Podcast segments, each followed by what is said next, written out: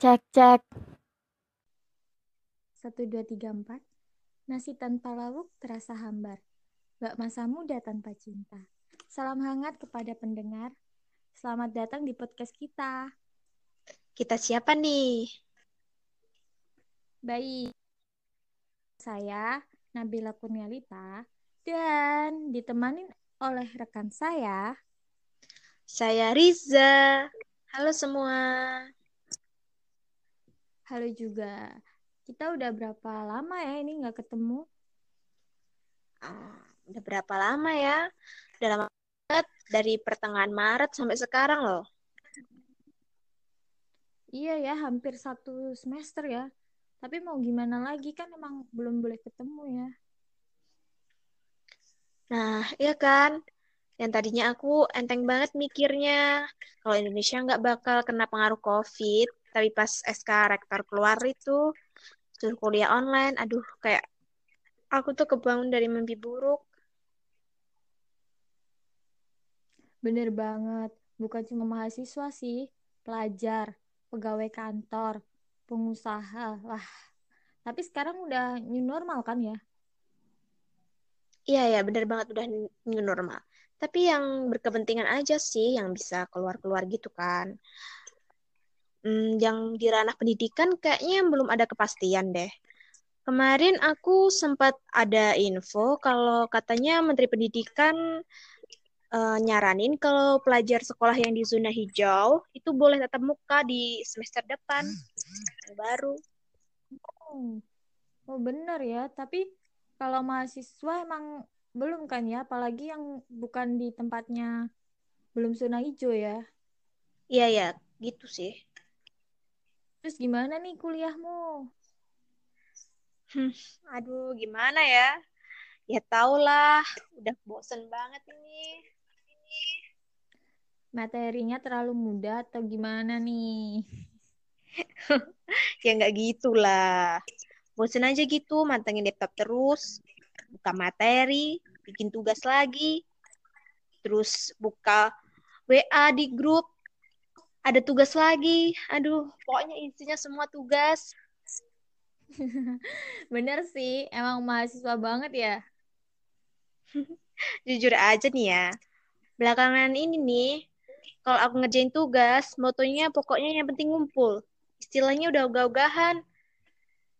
Kalau ada kuliah online aja nih, aku tuh gak bener-bener nyimak. Oke, buat para pendengar di, yang mendengarkan nih, jangan ditiru ya, ini tuh cuma cerita aku aja. Iya, aku kadang gitu juga kok. Tapi mungkin kalau tugas-tugas aku masih cukup semangat untuk ngerjainnya. Nah, gitu mah masih enak. Aku nih, pas baca materi, bentar doang, pikiranku udah kemana-mana. Apalagi ini di rumah kan ya, banyak pengecoh di mana-mana. Emang sering gitu dari kemarin-kemarin atau gimana? Enggak sih, belakangan ini aja sih. Mungkin kurang istirahat kali. Apa itu? Aku kurang istirahat ya? Dibilang kurang istirahat kayaknya enggak juga. Tapi emang kebiasaan tidurku berantakan semenjak kuliah di rumah ini. Kadang tidur lama banget. Kadang cuma tidur sebentar. Gak tahu. Terus gimana? Ya gimana? Aku cuma rebahan aja. Capek. Padahal istilahnya gak ngapa-ngapain. Cuma olahraga. Terus tugas. Makan. Nonton. Main H P. Terus tugas lagi. Gitu-gitu aja sih. Istirahat udah. Tapi capeknya tuh gak pernah hilang. Wah, dapat juga ya. Bisa jadi nih, sebagian pendengar lagi merasakan hal, hal yang sama kayak kamu. Ngomong-ngomong nih, kamu pernah gak sih dengar istilah kelelahan emosional? Cuma pernah dengar sih. Itu gimana sih? Kenapa emang? Jadi nih pas kamu cerita udah istirahat tapi tetap capek. Tiba-tiba kepikiran aja masalah itu. Mm-mm. Uh, apa aku kelelahan emosional ya kalau kayak gitu? Hmm, bukan, bukan, bukan. Aku nggak ngomong gitu loh ya. Maksudku, aku pernah juga sih ngerasain capek. Udah makan, tidur. Ca- capeknya tuh tetap aja nggak hilang. Aku coba-coba cari di internet kan. Dan nemu kalau itu salah satu ciri kelelahan emosional. Jadi masih banyak lagi sih ciri-cirinya. Oh, gitu ya. Terus ciri-ciri yang lain apa? Nah, oke. Sekalian buat para pendengar juga ya. Jadi, ciri-ciri kelelahan emosional itu, kita jadi nggak bersemangat, ngerjain keganggu. Kita jadi mudah marah sama hal-hal yang sepele. Isti- istilahnya itu supersensi. Jadi, susah konsentrasi.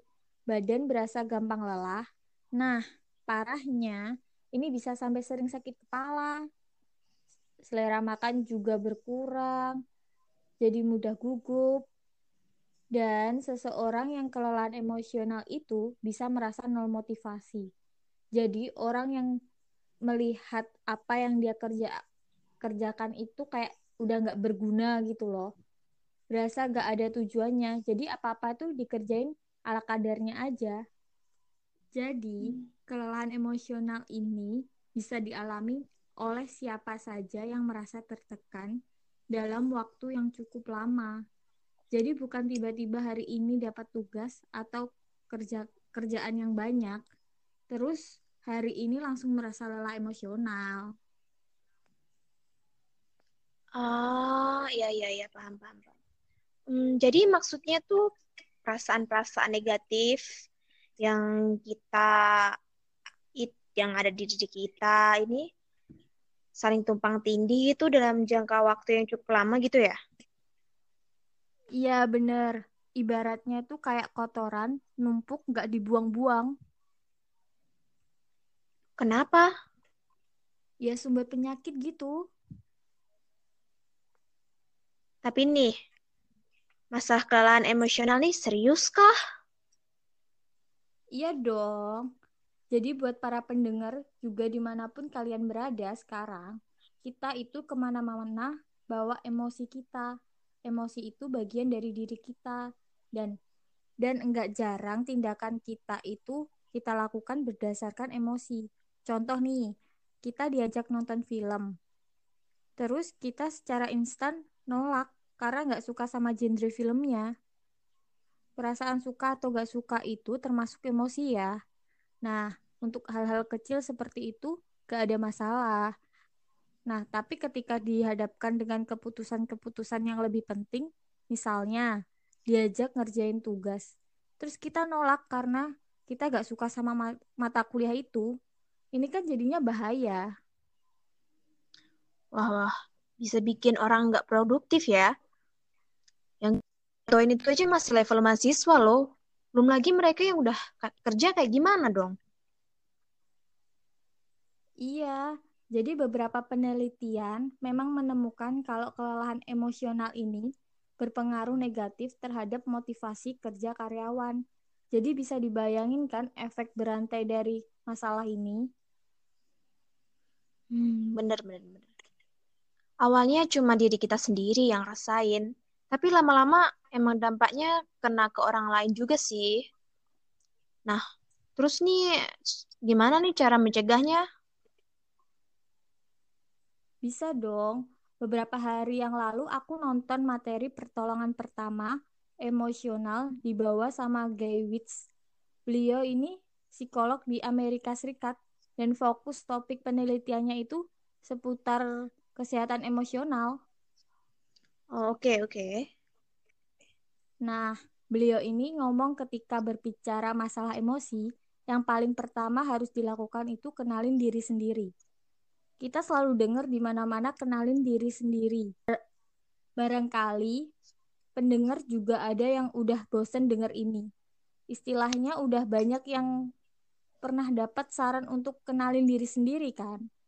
Toh masalah kesehatan mental gak selesai-selesai. Hmm, nah bener sih. Uh, kenalin diri sendiri itu emang yang kayak gimana sih? Masa bisa kita nggak kenal sama diri kita sendiri? Ya bisa, kita mungkin tahu identitas kita secara tertulis, tahu apa yang kita suka, tahu apa yang nggak kita suka.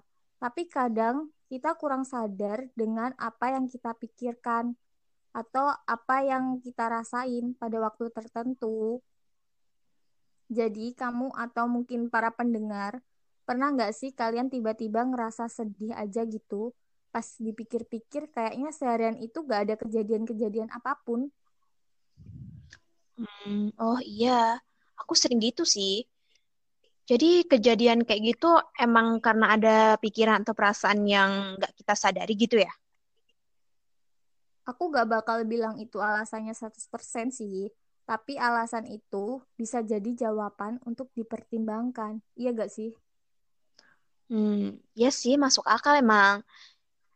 Jadi penting ya ngawasin pikiran dan perasaan kita itu.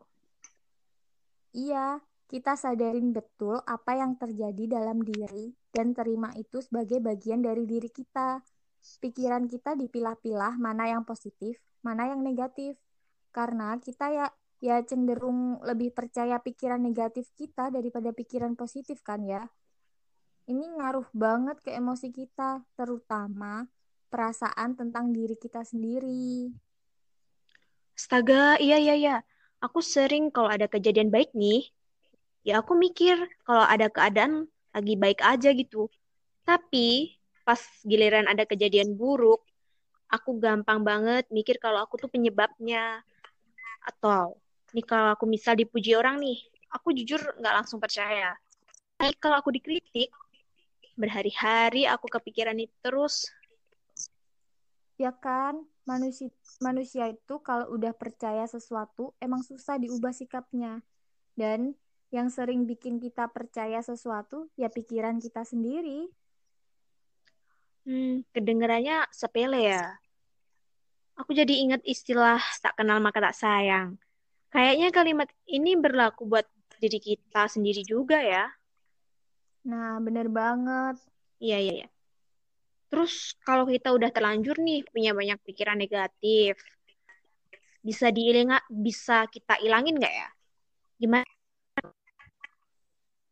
Jadi ya ngerasain emosi negatif itu wajar kok dan nggak harus buru-buru kita ilangin. Karena kalau melihat konteks emosi negatif itu punya fungsinya juga.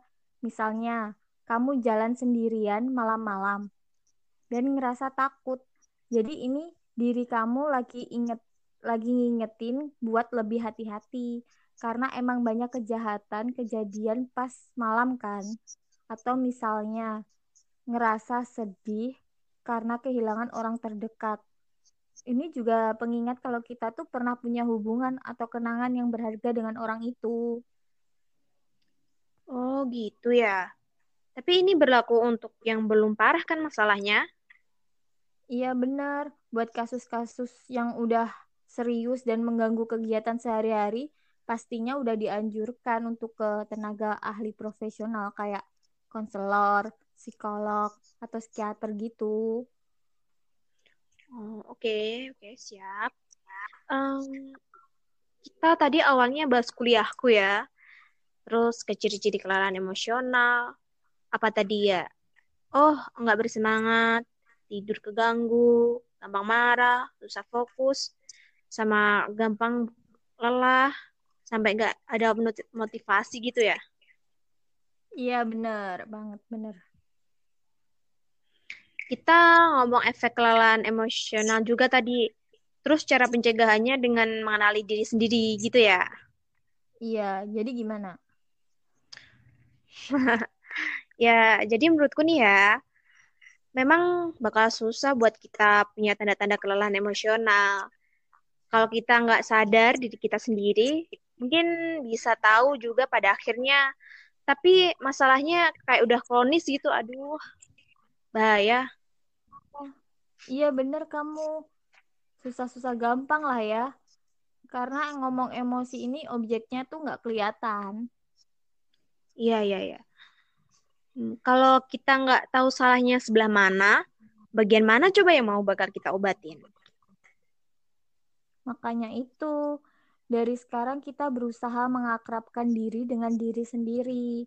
Ini berlaku buat semua pendengar lo ya. Hmm, nah iya nih buat pendengar yang dengerin podcast ini di garis bawah ya. Mudah-mudahan nih obrolan kita ada manfaatnya buat para pendengar.